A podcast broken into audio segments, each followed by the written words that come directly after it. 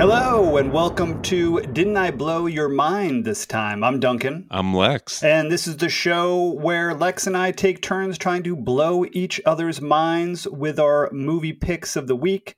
Maybe the movies are a little obscure, off the beaten path. Maybe they're just a movie that the other one happened to miss. There are really no rules, except at the end of the episode, we will tell the other person whether their pick blew our minds or not. The pick this time is The Hitcher from 1986, directed by Robert Harmon, written by Eric Red, and it's my pick this go round. And I've got a little egg on my face because I thought we were watching Hitch with Kevin James and Will Smith, and that's what I watched, and it was a delight. I was going to congratulate you on my mind being totally blown, your best pick yet. Okay. Just a hoot. The Hitcher. I have a feeling I might have enjoyed Hitch more, but that's all to come.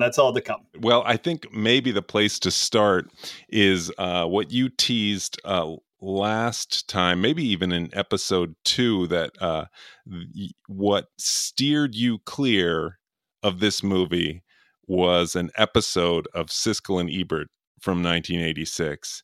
And I went ahead and watched that episode, which is on YouTube, and I watched it. I hadn't seen it for 36 years. I didn't know those episodes were on YouTube. I watched it late last night after a couple drinks, and I watched the whole thing. I will be going down Siskel and Ebert rabbit hole big time. Oh my God. I did not realize so much fun to watch. Yeah, how adamantly they despised The Hitcher. I will tell you my memory, and the reason I was scared of the movie, have avoided the movie for years, was I distinctly remembered them discussing it and giving it a negative review, 2 thumbs down, and talking about a scene in which Jennifer Jason Leigh, my girl Jennifer Jason Leigh, is torn apart by a truck. And I put that in the I don't need to see that category. So I had it in there for years, but I think this might lead to a bigger discussion on Siskel and Ebert just in general. Really are not big fans of slashers, some of the more kind of grisly B horror films. There are many movies, Hellraiser, Last House on the Left, that Roger has trashed. He loves Sisters. I was trying to find a slasher that he liked. Sisters, yeah. Fan of Halloween, sort of before the trend. I feel gave The Thing a light, kind of a middling review. Loves the Alien movies, but this review for The Hitcher, I have to say. This is probably the most feathers that they've gotten ruffled up. Both of them hated it for very different reasons. And I was actually a little confused about Roger's reasoning. I had to look up his actual print review to get a little more clarity. Right. So he said that, God, there's so many paths we could go down here, but he said that he said it twice. The big reason is that it was a homoerotic, sadomasochistic story that never copped to that. Now, it looks in that scene like The Hitcher is a high-speed action movie, and it is. Technically, it's very well made. That scene was well made. But what is this movie saying? That older man tortures that boy all through the movie. He plays tricks on him. He tries to kill him. He frames him for murder. He kills his girlfriend. He completely takes charge of that young boy's life. He is evil personified. And at the end of the movie, what happens? Something very sick happens. There is the unmistakable implication that that kid sort of liked that treatment and that he might become the next Hitcher. Later in the show, we have a movie named 9.5 Weeks that's gotten a lot of publicity for its story of kinky sex. But if you look beneath the surface of The Hitcher, this movie is 10 times more perverted, more heartless, and more cruel. It's a deeply cynical movie that doesn't even have the courage to admit what it's really about, which is gay sadomasochism. And I don't know which I hated more in this movie, the cynicism or the dishonesty. I disagree. I maybe there's some homoeroticism in this movie, but I don't really think that that's what this is about. What that relationship between these two characters is about. But I disagree as well. I didn't understand that. I like my homoeroticism in the subtext anyway. Yeah. For a movie like this, and I thought that might have added something to it. It seemed like he had a lot of issues with the ending and C. Thomas Howell's Transformation, I guess, supposedly. Transformation to the dark side, which I didn't find. I didn't see. Okay, I thought I missed something. I never caught that from the end of the movie. And as I watched it, as I watched the credits happening this go round, because they hold on him by the truck in silhouette, I thought that basically what was going to happen based off the Ebert thing was that a car was going to come up and he was going to stick his thumb out like he's the new hitcher, because basically that's sort of what Ebert was saying, that a torch was passed between villain and hero in this movie, but that doesn't happen. I should have done this before, but have you seen The Hitcher 2 from 2003 with C. Thomas Howell? With C. Thomas Howell? I have not. Starring Jake Busey as the next Hitcher. Okay, I was going to ask if C. Thomas is the next Hitcher in that. Or that's what I thought. Once again, no. In the driver's seat. Yeah, he's in the driver's seat. The proverbial passenger seat, really. Yeah. Okay, so Roger was a little off, but I think the note behind the note was that he was not a fan of this movie. Gene also feathers very ruffled. Not only was he not a fan of this movie, he called out the producers and the makers of this film, including HBO, as if they were these smut peddlers to be shamed. That's on right. public on this television. This new era of Hollywood that he just did not approve of, this next generation and these sort of carpetbaggers, he almost implied, coming in with their money and poor intentions into Hollywood and just making a wreck of it all. Like he said, he basically didn't have the words to say how much he hated this movie. And I want to acknowledge some of the people behind this movie, because I always like to have them come out from behind the rocks. Silver Screen Partners, which is basically a tax shelter deal, HBO Films, new to the making of movies, and TriStar, a relatively new film company. These are all new, fresh money in Hollywood, and they're all new, fresh money, and they've all been taken for a ride, and they're all taking us for a ride. They're putting garbage on the air, and that's what happens sometimes with these new people playing the movie game. I don't think we like this movie. And I feel like if you're getting that strong of a reaction from a movie, that means it did something to you and is worth revisiting. I do wonder if either of those two came around on this after the fact, because I do know, having taken a class with Roger Ebert in 1995 or maybe 96, where we discussed. Were you an embryo then? You were just a little baby. I was so young. I think I might have been in elementary school, but we watched Pulp Fiction, and he. Wow. It was maybe his third. No. It was his second time watching Pulp Fiction, because I think it came out, only a few months before we did this in-depth analysis. He had gotten an early copy of it before it was on video, and he basically said, "I had an adverse reaction to this film the first time I saw it, and that was meaningful to me because it meant that I needed to go back and take a fresh look," which is what we all did together. So I don't know. I think highly enough of Ebert that I believe. And I feel like I've read his reconsiderations enough that he might have come around on this, but God, who knows? Because they really did. Here's how much they hated that movie, and I was shocked by it, and it touches on a subject that we've actually been kicking around for a couple of weeks, which is, and you've already done it, frankly, a spoiler. You said that Jennifer Jason Leigh dies in the movie. To me, that's a spoiler, and they dropped it off right at the beginning of the episode. They're so angry about it, and not only are they angry about that, but they're angry about how it happened. That's the hook. We're supposed to now get interested. This guy's tough. Mm-hmm. We didn't need the explicit. I didn't even like the language used of this dismemberment. That's how short my fuse has become on violence, when I see it in service of something that is nothing more than violence. Mm-hmm. This film is nothing more than a dozen ways to chop up a person. That's really all it's about. And there's a scene in here, and I want to get real specific about it, where a woman is tied up between two trucks, and I'm figuring there's no way that they're going to actually have the guy I never thought I would ever see that in a movie. She's pulled her limbs are pulled apart. This is what American movies have come to. And although she's brought in, allegedly, as the love interest, there was never any love interest between her and the kid because all of the love interest in this movie, and the movie is not honest enough to admit it, is between these two people, and they're using this violent game as some sort of perverted sex in a way that the movie will not acknowledge. And they're basically like, they wouldn't dare to kill her in this way. They wouldn't dare to do it, and they did it. To me, that, I mean, isn't that what the movies are about? I watched their review and I almost felt like a little depressed in terms of how desensitized I am. Yeah. Because I, you know, it wasn't like the movie was particularly shocking, but I was like, wow, we have really come a long way, and not in a good way.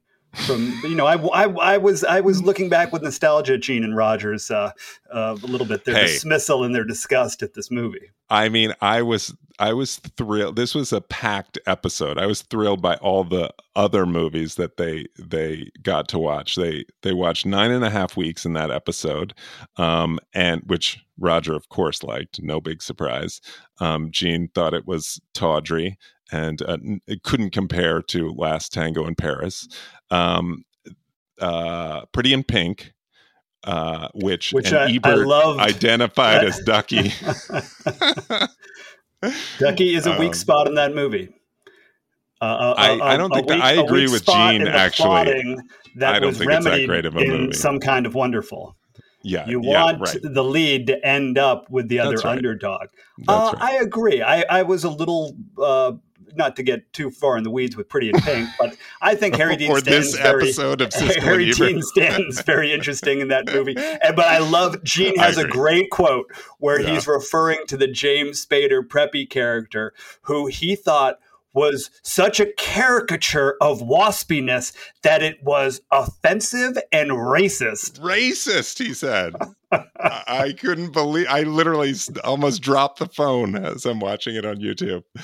Well, I think unpacking Gene and Roger a little bit is worthwhile if we're going to talk about, you know, my taste, which is part of what this podcast is about. Because to me, as I guess you also don't like Weird Science?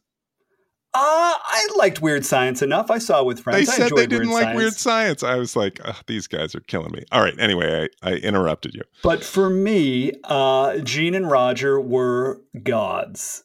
Gods sitting in their squeaky balcony chairs high above the rest of us. I mean, who else was I going to talk movies with?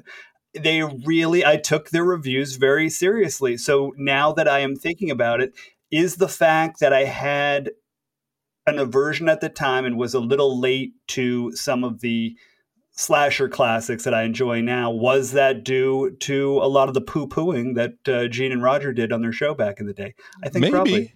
They're pretty persuasive. I mean, they're certainly fun to watch. I mean, I love how much they lean into their antagonism of each other. It's like a joy to watch. And I had forgotten about the opener, which I'm sure changed over the years, but the opener of this 1986 episode is them like getting the concessions out of the machine, and guess what else is in the machine with the goobers and the starburst? Also, reviewers' notes that you can come off the coil and fall down. Love that. And then, they sneak into the balcony that's off limits. The two of them give each other a little do we dare look. It's so good.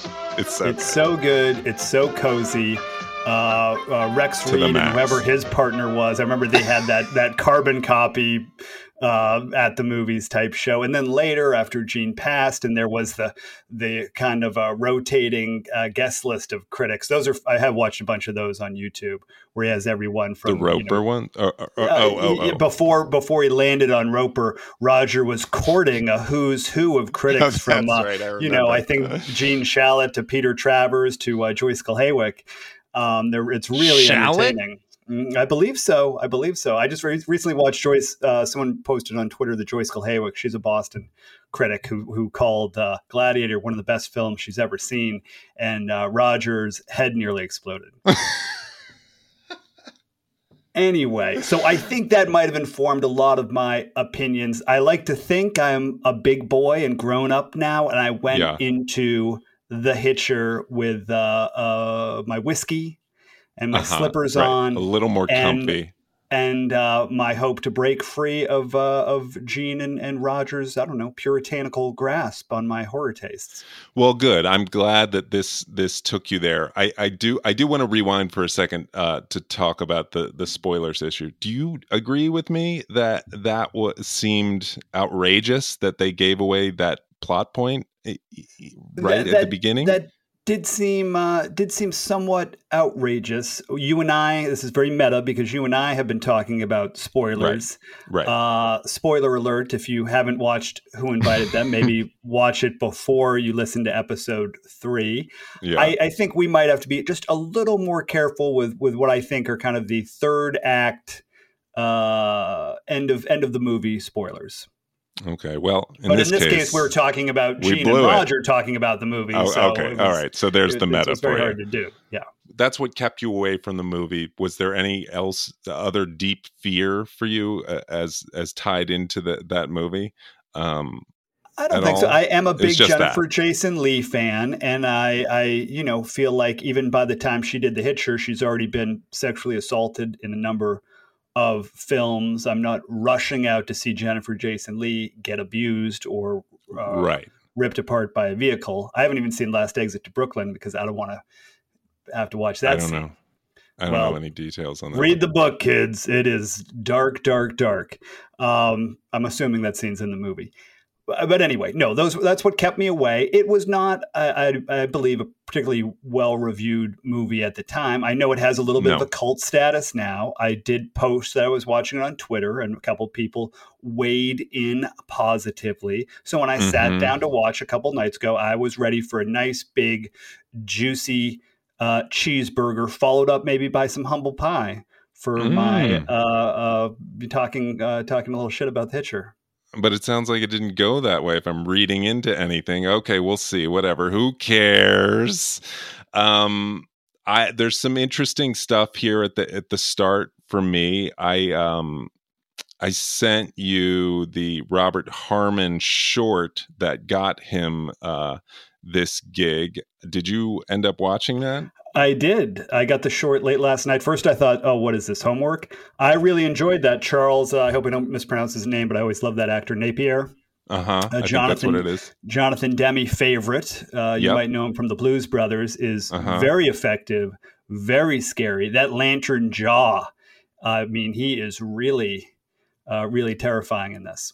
I remember him from that scene in Cable Guy when Jim Carrey throws the karaoke party and invites all these weirdos that he knows that have been part of his plan all along. And Napier is the cop who gives him, of course, this is a podcast, so you're not going to see it, but he gives this like old school finger to nose then point move that I thought was just so classic, like vintage actor. That's what I think of with Napier. But then it's got some other favorites.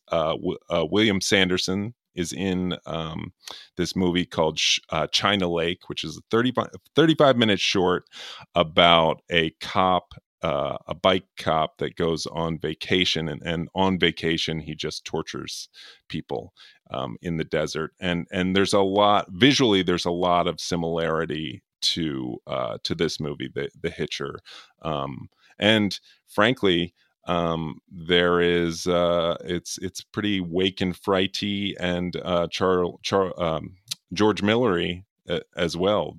Just the landscapes and the road aspect of both China Lake and The Hitcher. Really interesting short. I wondered. I mean, it could have been called Maniac Cop.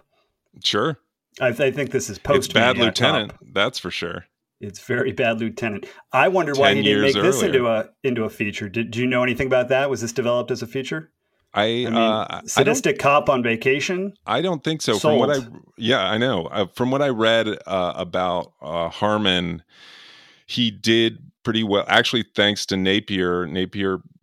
Showed it to Demme, and Demme helped Harmon get an agent. And for a moment, Harmon started to get some scripts, but he said no to quite a few of them until this came along.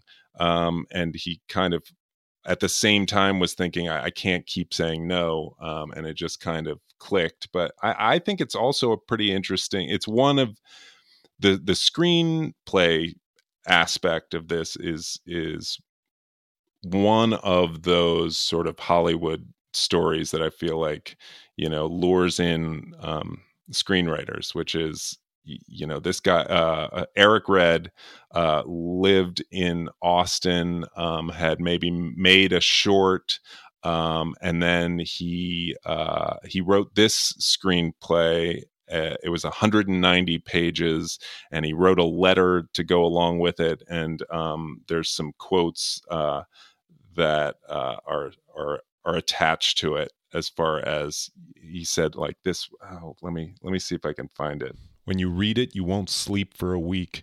When the movie is made, the country will not sleep for a week.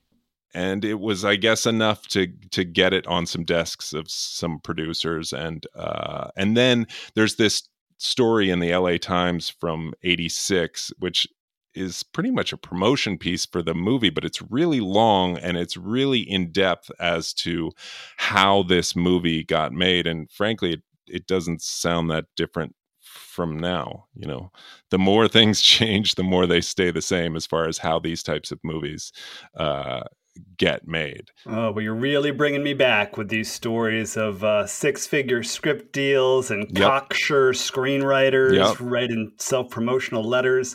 That was the Esther House heyday, almost. Yeah. Almost, I guess. Yeah, and so a few more Eric Red down the line. Eric Red wrote two of Catherine Bigelow's movies, Near Dark and Blue Steel, both of which I'm fans of. They're intense. And he also did a movie called Body Parts, which I saw in the theater back in the 90s. I think he directed it. It's starring Jeff Fahey and Brad Dourif, both of whom I'm sure you're fans. I'm a huge Brad Dourif fan. There you go. It's about a guy. Do you know the plot of Body Parts? I don't, and I haven't seen it. I really like it. It's about a guy who gets in a car accident, loses his arm, and he wakes up to discover that he got an arm transplant, and then his arm starts doing things out of his control to the point that he starts looking up who he got the transplant from and discovers it was a psychotic killer. I'm assuming that's Brad Dourif. No, actually. So he starts tracking down the other people who have gotten transplants from this guy, and they're having the same problem. It goes from there. Brad Dourif is one of them, and he gives an amazing, unhinged performance, as you might imagine. He always does. Okay. Yeah. All right. I'm adding that to my list. Hey. I would have suggested it, but you got to get the Hitcher in first. Anyway, right from the start with the Hitcher, I was excited. I like both on Hulu and HBO Max. It's got the letterbox treatment because I guess this must have been shot at widescreen. It would be nice to see this in a theater. Yeah. Wait. So where did you watch it? I watched it on HBO Max, and it was like 4:3 or whatever. It was the bad ratio. The bad ratio, I should say, not the letterbox, but the bad. Yeah. That's a bummer. Evidently, I think there is some Blu-ray in the works that's gonna give us what we want to see. But well, I imagined the beautiful vistas. Yeah, even if I couldn't quite get the feel of the Ford-esque vistas, I kind of knew what he was going for. It really works for me that it kicks off as this ghost story and plays on the premise of don't pick up a hitchhiker, he's liable to be a killer, and I think it doesn't work without. Is that a ghost story? Yeah. You didn't hear that as a kid? I thought it was just common sense. Have you ever picked up a hitchhiker? No, but I remember as a kid seeing hitchhikers on the road and hearing the same thing that C. Thomas Howell says, which is my mom told me not to do this, not to pick up a hitchhiker. And I think it was also at a time when hitchhiking used to be very popular and by the Reagan era had taken a darker turn. And so it was kind of the perfect time to deliver this story. And it kicks off right away. Gas stations have cigarettes. What about gas? I don't need gas. What do you want?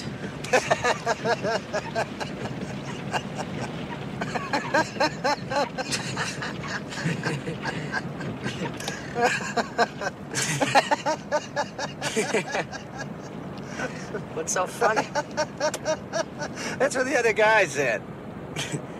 Who's the other guy? The guy who was driving that car back there. The guy who picked me up before you did. Was that him in the car? Yeah, I'm sure it was. Couldn't have walked very far. Why is that? Because I cut off his legs and his arms and his head. And I'm going to do the same to you. Gene Siskel did not like that part either. He didn't even He didn't even like the dialogue of that. He took a serious offense. I mean, I wonder what have these guys like. Was Gene alive for like audition? That's enough. Let's not go back there. All right. Well, here's some fun stuff. You ready for the actors considered before they got Rutger Hauer? Please. David Bowie, Sting, Sam Shepard. Your Harry Dean Stanton, and the one that the director wanted the most and tried to get, Terrence Stamp. Now, I do think it would work really well with Terrence Stamp. But according to Stamp's agent, the actor refused because he said that he worked very hard to get into his roles and that to get into the mind of that madman, would have been completely destructive to his entire personality. Interesting. The Hitcher would have destroyed Terrence Stamp as we know him. I want to know what Sam Shepard's agent said. He'll do it. Cut him a check. I would say out of that list, yes, I could imagine with Terrence Stamp. I can't imagine it with any of those other actors, but Sam Shepard, I can see that maybe out of all those. I mean, I'd like to see the Harry Dean Stanton version. Totally. Maybe Sam Shepard could do it. So other considerations, this is going to be no surprise, for the C. Thomas Howell role were Matthew Modine, Tom Cruise, and Emilio Estevez, who really had his heart set on it and did not get it. I mean, I'm surprised they just didn't bring in the whole Brat Pack. Where's Judd Nelson? Where's Rob Lowe? They would have all been great. Just swap them in scene to scene. Matthew Modine says he was supposed to play Maverick in Top Gun and turned the role down. It was too jingoistic. Is that right? But I'm plugging somebody else's podcast. I listen to the Brett Easton Ellis podcast. Brett thinks maybe Matthew's confused and he was supposed to be cast as Goose. I love that Matthew was confused. Yeah. Interesting. Well, all those actors would have been interesting as well. Yep. I'm a huge Outsiders fan, so I enjoy C. Thomas Howell. I like to see him act, see him run, see him terrorized. Oh no! So let me just tell you. So I sat down. I would say the when this movie really cooked and clicked in for me is this first 20 minutes. Okay. Even though at the same point, my own personal preference would, I like a slow burn. Uh-huh. I could have had things a little more drawn out in terms of. A little more drawn out. It just that's what I love about this movie. More relatable. It just escalates so quickly. C. Thomas Howell's line about my mom says, don't pick up hitchhikers. This is a big moment in a horror movie. This is the sin that he's committing that is going to open the doorway to hell. And it's kind of cast aside. He doesn't even really hesitate at first. I wanted a stop and then a start and then hemming and hawing. That's me. I'm gonna milk the thing. But then you would have never big boring talkathon. Yeah, never would have gotten to all the places that it goes. I mean, in the first 20 minutes. Well, a few of those places, I don't think it needed to go. All right, to be quite honest. One. A finger in the fries. I will just say, no, Finger in the Fries was fine. I like the dog. There's a moment where the German Shepherd's in the police station and is licking his dead master. For me, I enjoyed the movie more when I thought it was going to be more this kind of cat and mouse hitcher on the highway. I love Rutger Hauer popping up from the children's station wagon. That stuff I love. When it became more Rutger Hauer is framing C. Thomas Howell for all these crimes, right, I get a little frustrated. I feel like those movies where someone has a secret and they just can't get anyone to believe them can be frustrating and not as fun for me. So I was having fun, then I was having a little less fun. I was ready for a big juicy cheeseburger and I got served more of a dry turkey sandwich with a finger in it, which is fine. I'll eat that too. I just love how that opening really cooked, I thought.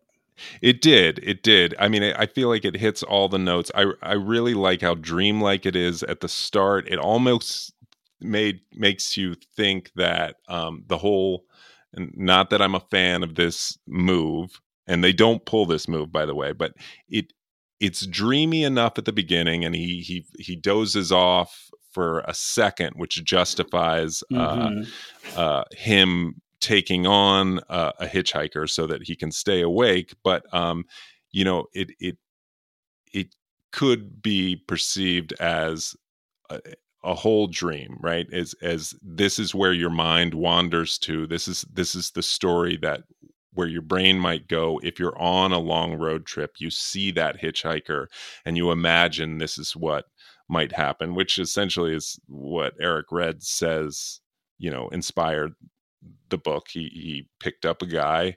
The guy was weird. He dropped him off as soon as he could and moved on. But the whole idea stuck with him. And what I like about it is this elemental nature of the hitcher, and that he does have this almost supernatural presence where he seems to be everywhere. He seems to be unstoppable and almost godlike. I have grown to really like that about this story, that it's a lesson for this innocent guy. It's a tale of innocence to maturity as this guy realizes and asks many times, why are you doing this? And Rutger Hauer says, you're a smart kid, you figure it out. But it's basically, what people ask a higher power, why are you putting me through all this? And well, this is just the nature of reality, that things get harder and harder and harder. And is it going to break you, or are you going to transform? Which is what happens. I like that about this movie. You should have been doing PR for this movie in the 80s and reached out to Siskel and Ebert. They were kicking this stuff around. When Rutger Hauer says to C. Thomas Howell, you're a smart kid, you'll figure it out, then I kind of sat up a little bit and I was like, oh, this movie is going to tie things up in a neat little bow at the end. What is the game he's playing? And here we are 35 years later, still trying to figure it out. So, all right. Well, there's two things that I think are pretty interesting that I discovered by doing some deep reading. One is what the director said about it, which is that Rutger Hauer is on a mission to commit suicide, but can't bring himself to do it, and so he does it by suicide by C. Thomas Howell. That's right. And there's. There's that moment after the drawn and quartering scene. Before the moment of the drawing and quartering, where basically Rutger Hauer's or John Ryder, as he's called in the story, asks C. Thomas Howell to kill him. That's what he's begging of this kid. Pick up the gun.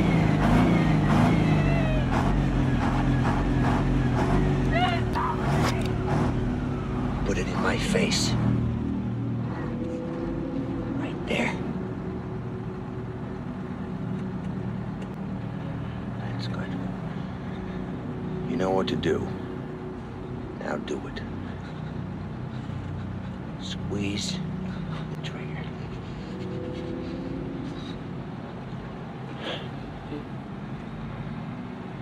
She'll die. You useless waste. This could be the part I was going to save it for the end, but I do think it's interesting enough to bring up now, which is, did you see the first time I brought up this movie? I said, you should read this article afterwards from the LA Weekly.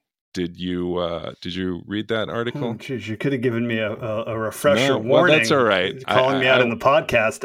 You sent it a long time ago, I think. I did. It's an article that I read around the time that it was published, which I think was like mid-2000s.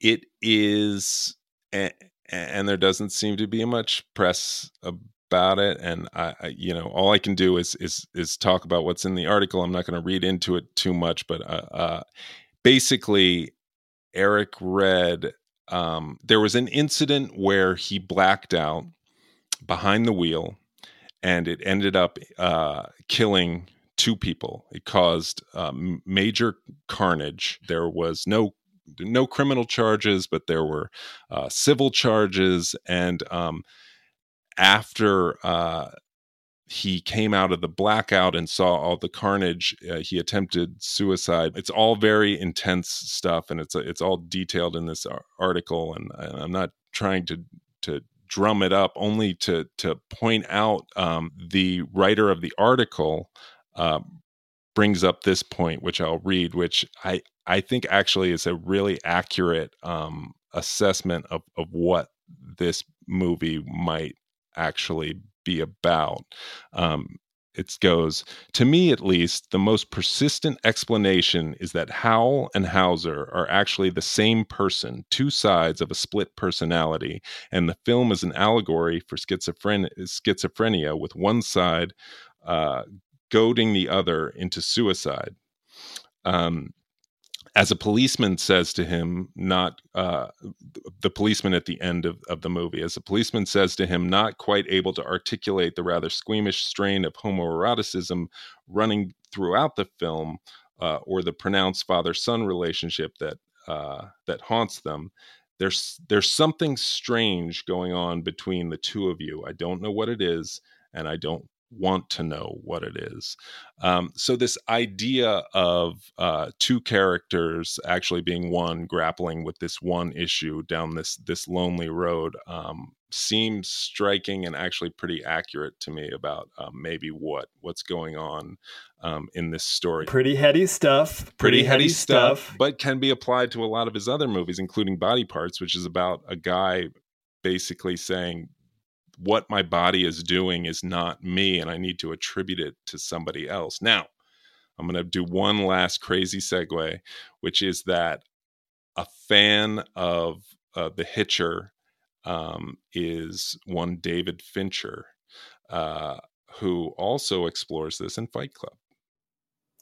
I might have to ask David about this because, we have worked together before. I don't know. I don't want to name. Well, I signed an NDA. It was an HBO show called Living on Video. It's a shame it didn't happen, but, we filmed some episodes. He was wonderful.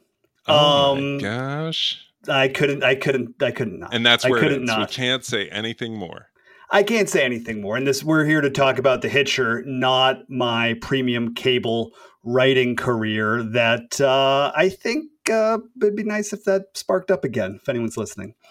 I can see David Fincher. I can see the coldness, the kind of lack of, moral cues, him being a big fan of this. And I like, you're making me warm to The Hitcher a little more. I did like that line from the police officer about not knowing what was going on between the two of them. And I wanted more of that. I guess I'm just a big dummy who wants the cards to be shown a little more, because to be honest, that was another line that made me sit up straight, because I was like, I don't understand what's going on. I don't understand what is motivating this line here. Yeah. Which seemed to be an issue for Ebert. What's going on between them is that he just ripped apart. He just ripped apart C. Thomas Howell's friend, and now he wants revenge. That seems a little more cut and dried to me. I mean, to me, I was, that seemed to be. I will say that the things that stick with me about this movie are actually not the finger in the fries or the Jennifer Jason Leigh getting pulled apart, but rather really visual moments or very moody moments. It's just, to me, it's like, it's big time cinema. And I think that has a lot to do with Rutger Hauer's incredible looking face. He's phenomenal. Rutger Hauer is phenomenal. Every moment he's on screen is a winner. But one of the most terrifying things to me in this movie is when he lies down on the bed beside Jennifer Jason Leigh in the motel room, and C. Thomas Howell is in the shower, and basically him stepping into the role of C. Thomas Howell to then abduct Jennifer Jason Leigh right before that scene. I don't know. It's those moments that actually frighten me about this movie, not the big, crazy moments. It's sort of the calm or the silent moments in between that kind of terrify me. And also just the sun-soaked desert and the gleam on the highway and the blood and the dirt. And it's that stuff that really gets me, oddly, with this movie. Yeah, there's a nice vibe there, and there are certainly a lot of moments that I mentally bookmarked as Lex Raby staples, even just 4 episodes deep into the show, I can tell. I know if somebody a desperate man commandeers a police car, that's something that's going to get Lex very excited. And then if a helicopter rises over the horizon line and starts firing, How great was that? I know you're in heaven right there. Who does a jump scare out of a helicopter rising over the hill? I thought that was pretty cool.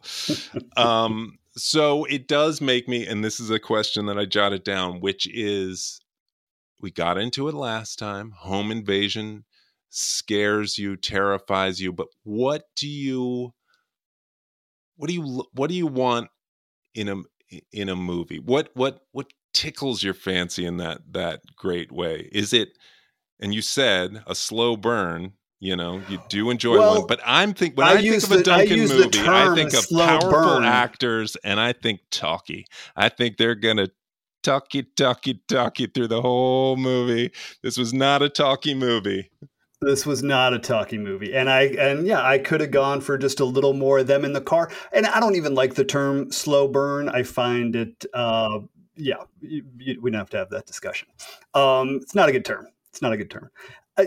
But for me, relatability in a horror movie is big. So when I say I would have liked them in the car, the motivation, shooting the shit a little more, motivation, but also just the relatability. Because once what Rutger Hauer gets thrown out of the car, or even after, once he's in the station wagon with the family, and then they're at the gas station and C. Thomas Howell is like trying to warn them. Now we're off the rails, and I have.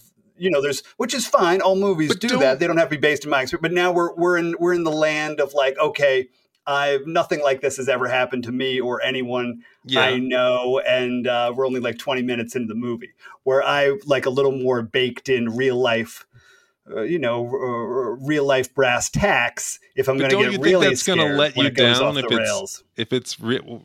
If it's nothing, no motivation is going to make sense for Rutger Hauer. That's what I find so incredible about this movie, is that by painting it in sort of making it a mythic story almost, you can get away with the most incredible visuals and the incredible surprising turns that happen.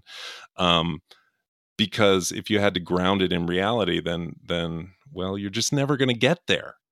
I think you can slice the cheese a little thinner. I'm thinking about one of my favorite movies. Okay. It's probably one of yours too, No Country for Old Men. Obviously a very different film, made by some of the world's best filmmakers. But that Javier Bardem character, that sugar character has they kind of have a patina of otherworldliness, mythicness around him, mm-hmm. But they hold their cards a little closer to their chest, so he's not, you know, able to do absolutely everything. So, you know, the Rutger Hauer character just he's too broad. He's so broad and so everywhere that I'm not that invested in C. Thomas Howell because I know the cards are stacked against him. I was like, all right, well, what's the point? Rutger Hauer's going to be behind the door. He's already 10 moves ahead. I want to be 2 steps ahead, not 10 steps ahead. Yeah, yeah. That would make a good chaser. And I'll tell you what really scared me in this movie was the realization halfway through that I had been tricked. That I had been trapped, set up, and bamboozled into this podcast where I started to smell a rat and started to smell what the franchise of this whole thing is. Wait a minute. Oh, I see. So Lex is going to suggest a fun, you know, movie that is a populist favorite that everyone loves from childhood sleepovers. No, that I'm going to come along and watch. Nobody talks about this movie. Big steamer on top of, and I have to be the wet blanket to your Mr. Fun Guy. And I'm not going to play that game. What's shocking to me is that people don't talk about this movie very much. It does not rank high in the 80s nostalgia, 80s memorabilia.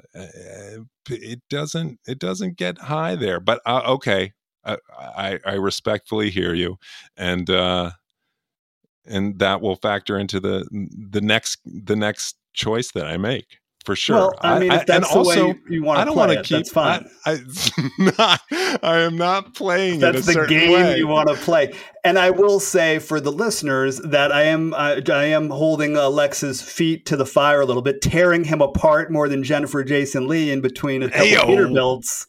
But I did enjoy the movie, but there's a difference between enjoying it and getting your brain blown. And we'll get to that as we kind of wrap up in 4 or 5 hours from now.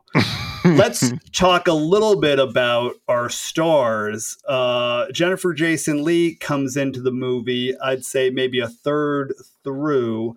I'm a big JJL fan. Mm-hmm. I can't say this is her best performance. No. She sounds a little marble-mouthed. She doesn't have a lot to do besides to die. But it did get me thinking about my favorite Jennifer Jason Leigh performances. And I don't know. I thought that might be a fun digression. Yeah, I'm down to go there because I actually have never been entirely drawn to her. I certainly recognize that she's had some really great moments, but she's not somebody that sticks with me. I think this one is pretty early on. I think she had only done Fast Times before this, right? Yeah, I think Fast Times, a little TV, a couple little small parts. I think there was another part where she's abused. And I'll tell you another reason why Roger might have gotten so hot under the collar about the mm-hmm. Truck scene is Roger, and I agree, just adores her in Fast Times, which is not a movie he likes very much. And he was very upset by how her character was treated in that, and that she wasn't recognized as more of a star. I'm paraphrasing. It's been a long time since I've heard his review of Fast Times. But so to then see the shining star that he adored in Fast Times, who was the character treated so shabbily, thrown into this movie with very little characterization, I'm sure he was fit to be tied. So clearly you guys must have had a great moment together when Rush came out with Jason Patrick and Jennifer Jason Leigh in 1996 or whatever. Yeah, so what are your JJL favorites? I think I made a little list, and there's certainly been a lot of misfires, but I think Single White Female. Sure. Rush. Rush is on the list? Rush is on the list. Rush is on the list. It's probably the lower end of the list. Miami Blues. Yeah, great movie. Which I love. Fast Times, obviously. And then kind of an interesting one, Anniversary Party, because she also wrote it and directed it with Alan Cummings. Mm. That is a very good movie. I am a sucker for rich people in the Hollywood Hills. But you see the poster and well established, and it just sounds like episode 3. I mean, it just sounds like a vanity project, that movie. And you think it's going to be some kind of like big chill warm over, and it's going to be a mess. And that's it's a really good movie. Love John C. Reilly in that. Really good movie. Would love to revisit that.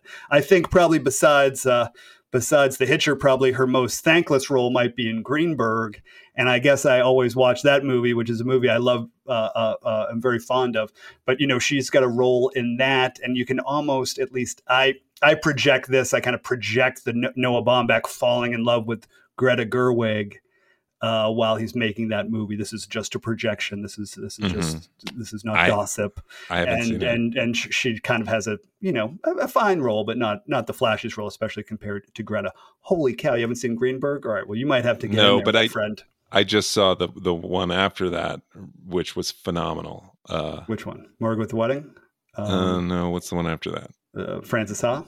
No, the Baumbach movie. Frances Ha is the Baumbach movie. I thought that was Greta Gerwig. Meyerowitz. The Meyerowitz Chronicles. Yeah. That's incredible. Interesting. Okay. I liked it too. I thought Adam Sandler was phenomenal in that. He outacted everybody. I guess I might have been a little over the Noah Baumbach artist father stand-in films, and it felt a little all over the place to me. Yeah, like the title announces, Chronicles. It felt a little episodic. Like that straight storyline. I mean, Squid to Whale is the Noah Baumbach masterpiece, and we can move on from there. Yeah. That's really, I don't have much experience with Baumbach. Oh, have you seen Squid and the Whale? Yes, that I have seen. I may have seen it with you. I could be wrong. One of the early male performances of all time, Jeff Daniels in that. Yeah, he's great. Here's one little piece of trivia that I loved about Robert Harmon. He turned two movies he turned down after The Hitcher. A little movie called Lethal Weapon, and then another one called Fatal Attraction. Wow. So, wow. Yikes. Well, we can thank our lucky stars, because I'm sure you would have done a great job, but there has seldom been a marriage of director and material as successful as Weapon and Attraction with Adrian Lynn. And oh my God, hold on. Who directed? Is that Dickie Donner? Oh boy. Whew. Yeah. Whew. I agree. The I don't think those movies would have been what they were without those guys attached. That's for sure. Well, let me circle back to C. Thomas Howell and his performance, because as great as Rutger Hauer is, C. Thomas Howell is good. It's almost an impossible role. It kind of feels like a thankless role. I don't know, because he goes there, and I've never, sometimes he can be a little passive as a performer, I think, or mm-hmm. just I'm thinking of some of the movies I know him from, and I don't know the whole C. Thomas oeuvre, but no, he really goes there. He's eating dirt. He's laughing maniacally. I'm not sure what else I needed to connect to that character, and I think the answer is that's just a very hard role to be that guy who nobody believes. And also, he has to be a vessel for the audience in a way, and that's no easy task. Yeah, old-fashioned, old softy that I am. I could have gone for a little more of a romance between him and Jennifer Jason Leigh before she's torn apart. I guess I would have maybe more upset with the tearing apart, but I could have gone for it. And I did just want to know a little bit more of his life. I mean, his big thing is he's doing the drive-away cars and going to San Diego. Is he going to stay? I don't know. I was intrigued. It's great that he's so baby-faced in the beginning. He looks like he can barely even drive a car. Yeah. Did you notice that a little Wake and Fright nod with the pennies on the eyes? That felt very reminiscent of that Donald Pleasance. I did. That's episode 1, guys. I did notice that. But at the same time, Wake and Fright, that was really when Wake and Fright was kind of lost to the world. So I wondered if that was just is that just us projecting? But I don't know. But I felt like there was so much influence there from Wake and Fright as far as the way the car chases were handled and the look of the film. I don't know. Maybe I'm just reading into it because we talked about that so recently. I'm gonna post a freeze frame on the still on the Instagram side by side. Let me ask you: is China Lake the director's short film? Who was that financed by? Was that an AFI short? Because it looked like there was some money behind that. And there's some stars, obviously. I don't know. It seemed like, from what I read, he raised the money himself. I guess he was a set photographer and then somehow a DP on a handful of movies. Oh, here's another little bit of trivia. The DP on this shot Witness and The English Patient. Oh, okay. Yeah. Not too shabby. That's how you did it before Kickstarter, kids. You DP'd on a few movies. Make it happen for yourself. John Seal is his name. So how did you feel about the finale? I did like the ending. You know, I did like Rutger Hauer jumping out of the window onto the car. Again, he almost has these superhuman powers. Right. And again, without the tone that's taken, this sort of dreamlike abstract tone that's taken at the beginning, I don't think you couldn't have gotten away with that stuff. But yet, by the time that happens, you're groomed for it. And I don't know. I thought it was pretty awesome. So the movie does go there in terms of action sequences, in terms of grisly violence, in terms of some gore. And I respect that. Mm-hmm. I don't know if the ending of the movie Roger Ebert saw does not seem to be the ending that we saw, but teach their own. I what I was going to say earlier is that I actually liked that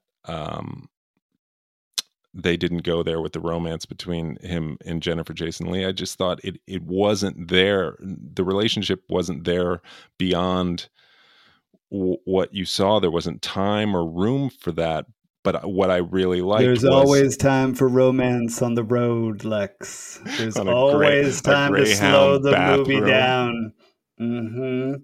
Slow it down. Just two lonely, lonely people. I liked that moment climaxed with Hauer being the one that reached out and touched her, and she touched him back, showing that it was there if C. Thomas Howell could have gone there, but instead the hitcher, always the hitcher.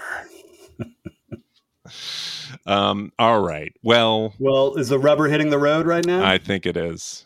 I think it is. You're going to have to not be satisfied with just running over John Ryder. You're going to have to take a shotgun to his chest. All right. Well, again, like I said, I am not going to play your reindeer games of ruining the 80s for our listeners. That's not me. Now, let me tell you something. If I'd seen this when I was 13 years old at a sleepover, I'm sure my little boy brains would have been trickling out of my little boy ears. Now hold on. Just briefly. I did not see this movie until 5-ish years ago. Oh my. So I did not see this as a kid. I don't even know what to do with that information. No, I'm really scared. Oh yeah. That's all that said. Sitting down, like I said, with my whiskey, watching it as a adult man, I enjoyed the movie. It wasn't the yummy, greasy hamburger that your pick, The Gauntlet, was. Mm-hmm. I had some problems with it. I did find it it was a little too bleak to be fun, and a little too, for me, allegorical to take as seriously as maybe it wanted itself to take. There you go. Would I maybe, pop a weed mint and see it at a midnight screening with a friend who's dying to see it? Yeah, maybe. Yeah. Were my brains blown? No. So I'm going to give this one a lightly affectionate, but not as affectionate as The Gauntlet, which was a little closer, kind of moving in the opposite direction with me, but a lightly affectionate Bickle, which is the opposite of Scanners, which is where my brain is blown, and Bickle, I'm Travis Bickle with the empty chamber I'm firing in my mouth. It's not a so much metaphor. Explanation for our rating system. I love it. That's fair. Next time is your choice, but the one after that, oh, buddy, look out! I'm gonna nail it. And is this the end of our first half of the season? I think so. Well, I want to wish everyone a happy Halloween. Oh, yeah. Enjoy it. Stay off the roads, kids. And you can certainly pop on The Hitcher for this Halloween after you watch Who Invited Them. That'll be my last plug. Oh, my God.